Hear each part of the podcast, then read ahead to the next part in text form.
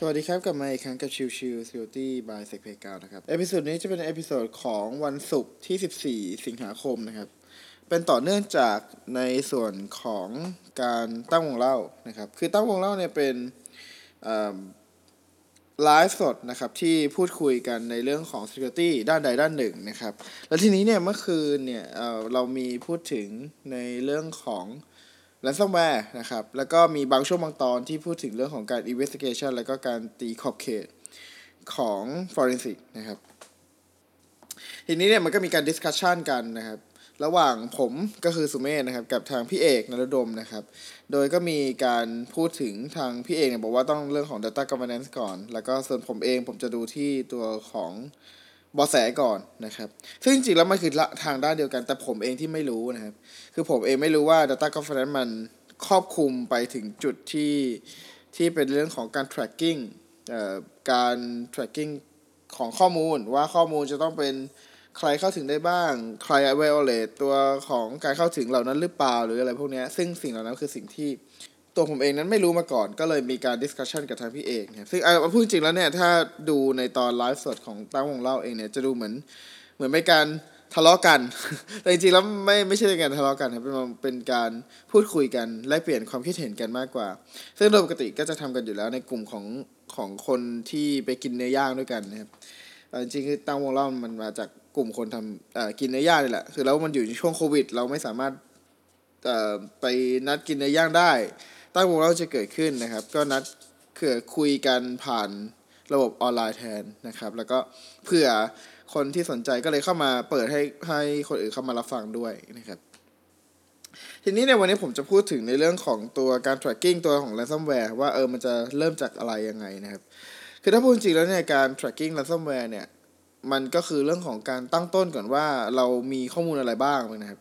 จากนั้นเสร็จแล้วเราก็ดูว่าข้อมูลเหล่านั้นเนี่ยมีประโยชน์มากน้อยแค่ไหนนะครับ อย่างเช่นกรณีของ ransomware เนี่ยถ้าถ้านับจนตอนนี้ปี 2020 นะครับ ตัวของ ransomware เนี่ยมันเปลี่ยนพฤติกรรม กลุ่มที่สร้าง ransomware แล้วกัน กลุ่มที่สร้าง ransomware เนี่ยมีการเปลี่ยนพฤติกรรม แทนที่จะเป็นแบบธรรมดาทั่วไปคือ รันเลยแล้วก็จบเลยอะไรเงี้ยแต่กลายเป็นว่ามันคือการแฝงตัวเข้าไปในองค์กร แล้วก็ทำการขโมยข้อมูลองค์กรนะครับจากนั้นก็ค่อยทำการเข้ารหัสไฟล์ภายในองค์กรอีกทีหนึ่งนั่นคือตัวของ ransomware 2020 นะครับ ก็จะแตกต่างจากเมื่อก่อนนะครับ ที่รันแล้วจบเลยอะไรเงี้ยนะครับ ซึ่งแน่นอนว่าตัวของกลุ่ม ransomware ปี 2020 เนี่ยเขาไม่ใช่เพียงแค่เรื่องของการขโมยข้อมูลนะครับ แต่ก็มีการเรื่องของการแบล็กเมลด้วยนะครับ ถ้าไม่ต้องการให้เปิดเผยข้อมูลให้จ่ายเงินนู่นนี่นั่นเท่าไหร่กว่าไปนะครับ ทีนี้ประเด็นคือเวลาที่เขาจะมีการในเรื่องของการขู่แบ็กเมลเนี่ยเขาก็ต้องมีการส่ง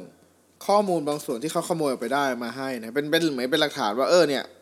เขาขโมยข้อมูลมาได้จริงนะ ถ้าคุณไม่อยากให้เปิดเผยข้อมูลทั้งหมดให้คุณจ่ายเงินมานะครับ ซึ่งในจุดนี้เนี่ย มันจะทำให้เราสามารถตั้งต้นในเรื่องของการสืบหาตัวของ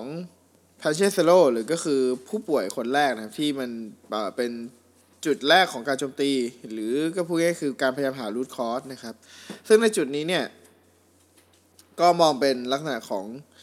การสืบด้วยว่าผลกระทบของตัว incident ที่เกิดขึ้นเนี่ย เขาได้ข้อมูลอะไรไปบ้างนะครับ ซึ่งพอเป็นแบบนั้นเนี่ย ข้อมูลที่ได้จากผู้โจมตีหรือก็คือ attacker นะครับจะเป็นจุดตั้งต้นที่ดีในการสืบหา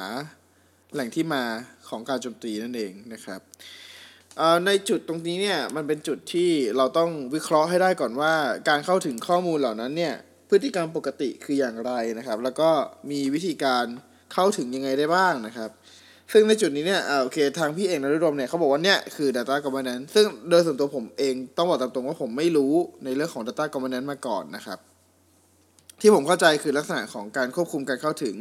แล้วก็มีการจับ sensitive information ให้ไปอยู่ในกลุ่มเดียวกัน แล้วก็มีการจัดการในเรื่องของ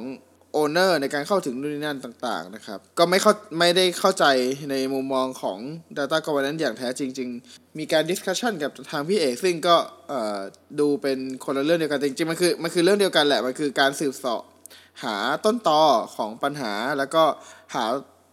ตัวของข้อมูลอันดับแรกที่เราจะวิเคราะห์ได้นะครับ จากนั้นเสร็จแล้วเนี่ยเราก็วิเคราะห์ต่อว่าโอเค ข้อมูลเหล่านั้นเนี่ยมันถูกเข้าถึงอย่างไรได้บ้าง แล้วก็ พฤติกรรมปกติที่เข้าถึงเป็นยังไง พฤติกรรมเข้าถึงที่ไม่ปกติเป็นยังไง ซึ่งไอ้ข้อมูลเหล่านี้มันจะได้มาจากเรื่องของการ interview ครับ interview คนว่าโอเคคนเนี่ยโดยปกติเนี่ย user ที่มีการเข้าถึงข้อมูลในส่วนนั้นเนี่ยเป็นใครได้บ้าง แล้วข้อมูลนั้นเออขออภัยแล้วตัวของ user นั้นมีการแชร์กันหรือเปล่า หรือ user นั้นมีการตั้ง password ได้ยากน้อยแค่ไหนยังไง คือไอ้พวกนี้เป็นสิ่งที่เราทำการสืบเพื่อจะ ไล่ดูต่อว่าโอเค ความเป็นไปได้ที่จะถูกตัวของ user เนี่ยถูกเข้าถึงหรือใช้งานเนี่ยจาก user ใดได้บ้างนะครับเมื่อสืบต่อก็จะพบอีกว่าเออเคยต้นทางของผู้โจมตีเข้ามาจากช่องทางไหนนะครับ จากตัว Network Log หรือว่าตัวของ Host Log เองก็ตามนะครับ ซึ่งในจุดนี้เนี่ยสำคัญเลยคือการเก็บ log เข้าไปไว้ส่วนกลางคือ Centralized Log นะครับ แล้วก็ เอา log นั้นเข้าพวก searcher ต่างๆนะครับ ซึ่ง searcher ที่ว่าอาจจะไม่ใช่เป็นพวก SIEM ก็ได้นะ อาจจะเป็นแค่ searcher ธรรมดา เช่น Graylog อะไรอย่างนี้เป็นต้นนะครับ เมื่อได้ตัวของข้อมูลมาแล้วก็ทำการ analyze ว่า โอเค เฮ้ย เราต้องแยกพฤติกรรมก่อนว่าอันไหนที่ผิดปกติกับปกตินะครับ แล้วก็จำแนกอีกทีหนึ่งว่าตัวของพฤติกรรมที่ผิดปกติที่ว่าเนี่ยอันไหนเป็นฟอลบ้าง อันไหนเป็นจริงบ้างคืออันไหนเป็น attacker โจมตีเข้ามาจริง ๆ หรือเข้าถึงมาจริง ๆ แล้วเราก็ไล่ track ย้อนหลังอีกทีว่าโอเค การเข้าถึงนั้นเนี่ยมันเริ่มมาจากเมื่อไหร่ หรือพฤติกรรมที่เป็นการแอบแฝงเนี่ยตัวของ user นั้นทำอะไรบ้างนะครับเพื่อจะให้ไล่ tracking ได้ต่อว่าโอเค พฤติกรรมที่ attacker ทำเนี่ยเขามีการใช้งาน user อื่น หรือมีตัวของกลุ่มก้อน client ไหนที่มีพฤติกรรมแบบนั้นบ้าง เพื่อจะให้ไล่ track ย้อนหลัง หาต้นต่อได้จริงๆนะครับจะเห็นว่านอกจากเรื่องของ data governance แล้วนะครับ คือเรื่องของ log management ก็เป็นส่วนสำคัญนะครับ ในเรื่องของการเก็บ log นะครับ มาที่ส่วนกลาง แล้วก็มีตัวเครื่องมือที่เหมาะสมในงานด้านต่างๆ ที่เราจำเป็นต้องใช้นะครับ ซึ่งต้องบอกตามตรงว่าพวกของพฤติกรรมที่ปกติครับ ในองค์กรแต่ละองค์กรจะมีพฤติกรรมที่แตกต่างกัน ดังนั้นเนี่ยการ interview คนการสอบถามคน การเรียนรู้ตัว log นะปัจจุบันของเขาเนี่ยเพื่อจะแยกให้ได้ว่าพฤติกรรมที่ผิดปกติคืออะไรเนี่ยเป็นสิ่งที่ท้าทายมากนะครับเพราะว่าเขาต้องเราต้องเรียนรู้ตัวของผู้ใช้งานก่อนนะครับแล้วจึงมาจำแนกตัวของพฤติกรรมที่ผิดปกติได้นะครับ เมื่อเรา track จนกระทั่งเจอว่าพฤติกรรมที่ผิดปกติคืออะไร แล้วเราก็ล่อย track ต่ออีกทีว่าโอเค จุดเริ่มต้นของมันคืออะไรทำไมเครื่องนี้ถึงเป็นตัวของเครื่องแรกที่ attacker ใช้ในการโจมตี ก็ต้องไล่ในส่วนของโปรไฟล์ของตัวเครื่องอีกทีนึงนะครับว่าเครื่องเครื่องนี้ทำอะไรบ้าง เครื่องเครื่องนี้ไปรันอะไรบ้าง เพื่อจะไล่ track หาว่าต้นตอของปัญหาจริงๆเนี่ยมันเกิดจากอะไรเพื่อเราจะได้ฟิกหรือเพื่อเราจะได้ตรวจจับการ แนบเนียนที่เข้ามาในระบบให้เร็วมากขึ้นนะครับ จุดนี้เป็นจุดที่หลาย ๆ คนมองข้ามหลาย ๆ องค์กรมองข้ามนะครับ คือเรื่องของ Data Governance ก็เป็นส่วนสำคัญ ส่วนคือเท่าที่คุยกับพี่เองเนี่ยคือสำคัญมากแล้วก็มันครอบคลุมไปเยอะมาก ๆ นะครับ แต่อีกส่วนหนึ่งที่จำเป็นแล้วก็จำเป็นจะต้องเตรียมนะครับ ก็คือเรื่องของ visibility แล้วก็ monitoring ซึ่งส่วนนี้เป็นสิ่งที่ SOC team นะครับต้องต้องเป็นคนทำนะครับ การเก็บ log ให้ครบ การเก็บ log ให้ตามอีเวนท์ที่ควรจะเป็น แล้วก็การเฝ้าระวัง event ID ใด ๆ ก็แล้วแต่ที่น่าจะทำให้มองเห็นการโจมตี หรือการแอบแฝงเข้ามาในระบบนะครับนั่นคือจุดที่เราจำเป็นจะต้องคอยหมั่นอัปเดตความรู้ตัวเองด้วยอยู่เสมอนะครับ เพื่อจะได้เรียนรู้ว่า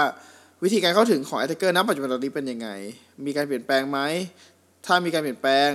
พฤติกรรมที่ว่าเนี่ยเกิด ทำอะไรกับระบบบ้าง เราสามารถจะ tracking ยังไงได้บ้าง นั่นคือจุดสำคัญของการทำ defensive แล้วก็การอัปเดตตัวของการเฝ้าระวังใด ๆ นะครับ โอเค ก็เล่ามาประมาณหนึ่งแล้วนะครับสำหรับในเรื่องของ ransomware แล้วก็การ discussion กันระหว่างผมกับทางพี่เอกนะครับ ในเรื่องของทำ data governance ก่อน หรือจะเป็นเรื่องของการหา abnormal behavior เลยหรืออะไรเงี้ยครับ สุดท้ายเนี่ยก็คืออย่างที่บอกครับ สุดท้ายมันต้องมีต้นตอก่อน สุดท้ายมันต้องมีเบาะแสก่อน เราค่อย สื่อจากเบาะแสนั้นเนี่ยขยายวงกว้างในเรื่องของการทำฟอเรนซิกเพิ่มเติมจนกระทั่งไปถึงจุดที่เป็น patient zero หรือผู้ป่วยคนแรกนะครับ โอเค episode นี้ฝากไว้เท่านี้ขอบคุณทุกท่านที่เข้ามาติดตาม แล้วพบกันใหม่สำหรับวันนี้ลากันไปก่อนสวัสดีครับ